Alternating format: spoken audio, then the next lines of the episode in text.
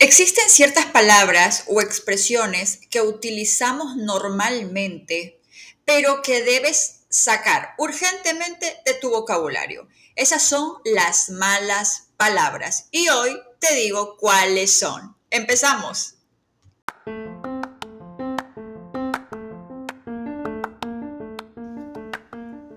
Hello, hello, yo soy Vanessa Guillem y te doy la más cordial bienvenida a este nuevo episodio de tu podcast La importancia de.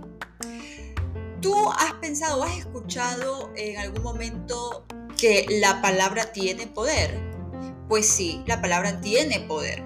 ¿Y qué tal que nosotros normalmente en la cotidianeidad utilicemos expresiones, frases, eh, que pensamos son inofensivas, pero las repetimos tanto que ya están arraigadas en nuestro subconsciente y hacen realidad lo que significan, ¿ok?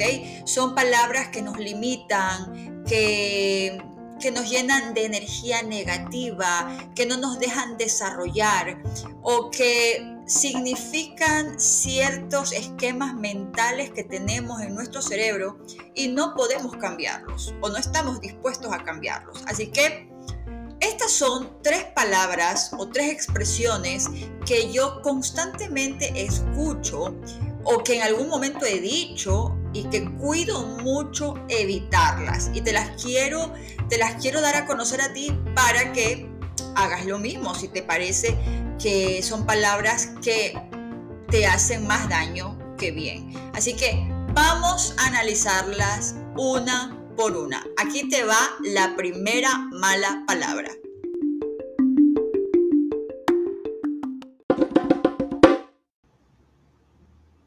¿Te ha pasado que has querido iniciar algo, has tomado alguna decisión eh, y has cometido algún error. No te ha ido bien en esa decisión que tomaste. E inmediatamente llega el vecino, amigo, primo, sobrino, compañero del trabajo, etcétera, a decirte, hubieras hecho de otra forma. Te hubieras quedado donde estabas hubieras decidido por la otra opción. ¿Sí? Esa palabra hubieras, te lo juro que es tan dañina, sobre todo cuando viene de gente que nunca ha logrado nada en la vida, de gente que te ve a ti arriesgarte, tomar acción, y ellos siguen en su zona de confort porque no se atreven a hacer absolutamente nada y no han logrado nada en la vida, son esas personas las que están esperando a que tú te caigas, que te vaya mal, para inmediatamente ir y reprochártelo en la cara y decirte, lo hubieras hecho mejor, hubieras decidido de otra manera, hubieras hecho lo que yo te dije.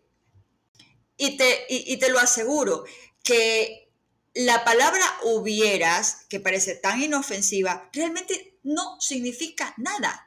De hecho, significa más, más algo negativo que positivo. ¿Qué es el hubieras? O sea, ¿qué es el tiempo hubieras? Hubieras es algo que no pasó, que no pasó, eh, y es imposible que pase en el futuro porque no pasó. Entonces, el hubieras es como un punto medio entre lo que no pasó, pero pudo haber sido.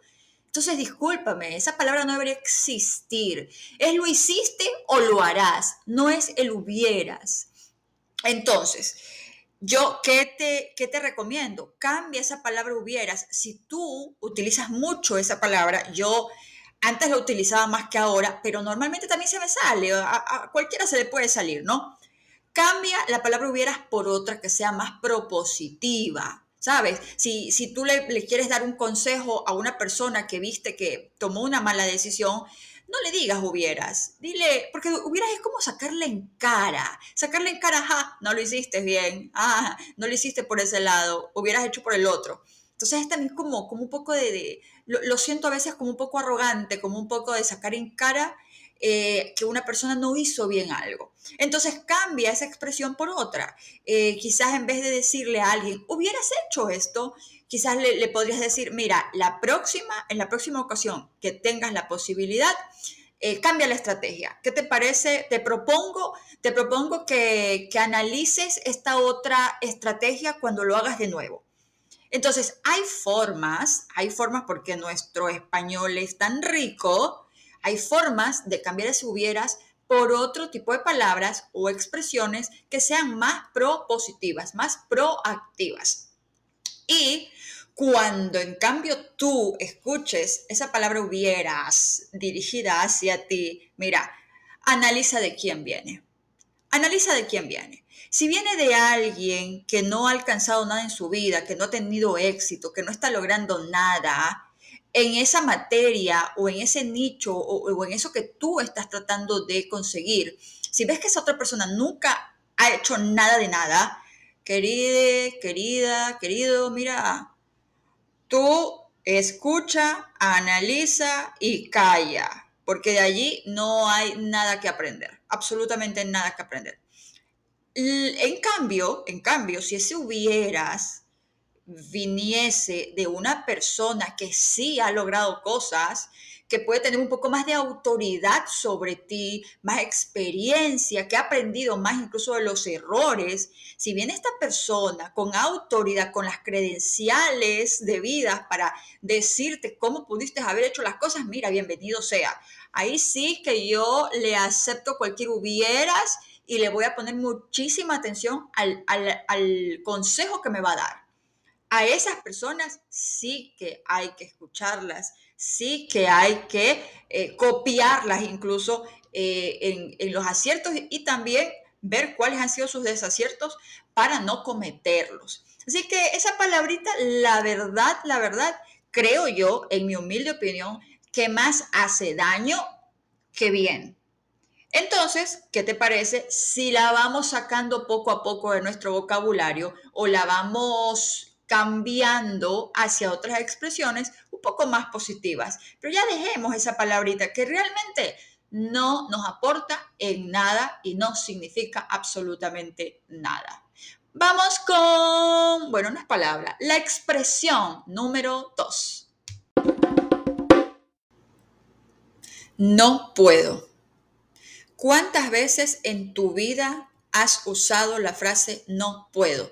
Desde que eras niño, desde que estabas en la escuela, cuando no podías resolver un problema de matemáticas, no puedo.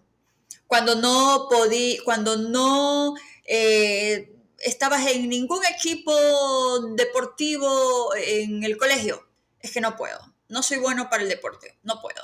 No puedo, no puedo, no puedo, no puedo toda tu vida. Y ahora, hoy en día, te sigues repitiendo el no puedo de vez en cuando, constantemente, no sé con cuánta insistencia lo repites, pero lo hacemos. Y se ha vuelto una frase tan normal, pero es al mismo tiempo tan dañina, tan nefasta para nuestro cerebro. Decir no puedo, decir no puedo te limita. Decir no puedo te aporta a que sigas en tu zona de confort que no quieras ir más allá, que no tomes acción, porque simplemente te justificas en el hecho de que no eres bueno en tal o cual cosa. No puedo. No puedo eh, trabajar en ese rubro porque nunca he sido bueno para eso. Entonces simplemente te limitas y esa es tu gran excusa. ¿Sabías que hay estudios científicos que afirman que cada vez que tú dices la palabra no puedo, la frase no puedo, tus neuronas dejan de moverse. Sí, cuando yo lo leí me voló el cerebro. Cada vez que dices que no puedes algo, no puedo algo, tus neuronas inmediatamente dejan de moverse. En cambio, cuando tú tomas los errores o las derrotas de manera propositiva, es decir, que em, es un impulso o una motivación, lo tomas como una motivación para seguir investigando, para, para seguir intentándolo hasta que te salga, hasta que lo puedas hacer. Eh, en esos casos, las neuronas trabajan y se mueven muchísimo más rápido. Todo lo contrario, cuando dices no puedo. Cuando dices no puedo, bajaste los brazos, caíste, no hay nadie, no hay nadie más que te saque de ese trance y simplemente tus neuronas dejan de moverse. Ahora imagínate tú, si eres madre o padre, escuchar a tus hijos diciendo eso, diciendo que no pueden, que no pueden hacer algo, que no son buenos para algo. Peor aún, peor aún si tú mismo se lo estás diciendo a tus hijos. No puedes, eres malo en esto, eres, no eres capaz para, para esto o aquello. Es nefasto, nefasto, porque estás haciendo que tus hijos dejen de mover sus neuronas, que se limiten, que no quieran ir más allá, que no valoren el esfuerzo, sino solo el resultado, cuando lo importante no, no solo es el resultado, sino el esfuerzo que tú pongas para conseguir ese resultado. Entonces, el no puedo, por favor, sácalo de tu vocabulario. Ahora, también la investigación científica ha determinado, hay una eh, psicóloga eh, muy conocida, eh, doctora Carol Dweck, que dice, ok, el no puedo lo puedes, lo puedes resolver inmediatamente si lo acompañas con la palabra todavía. Es decir, supón tú que estás en, en un trabajo nuevo y recién estás conociendo cómo se realizan las cosas, cuáles son tus responsabilidades. Estás, en una etapa de aprendizaje y cometes errores. Cometer errores es normal. Cometes errores y dijiste no puedo.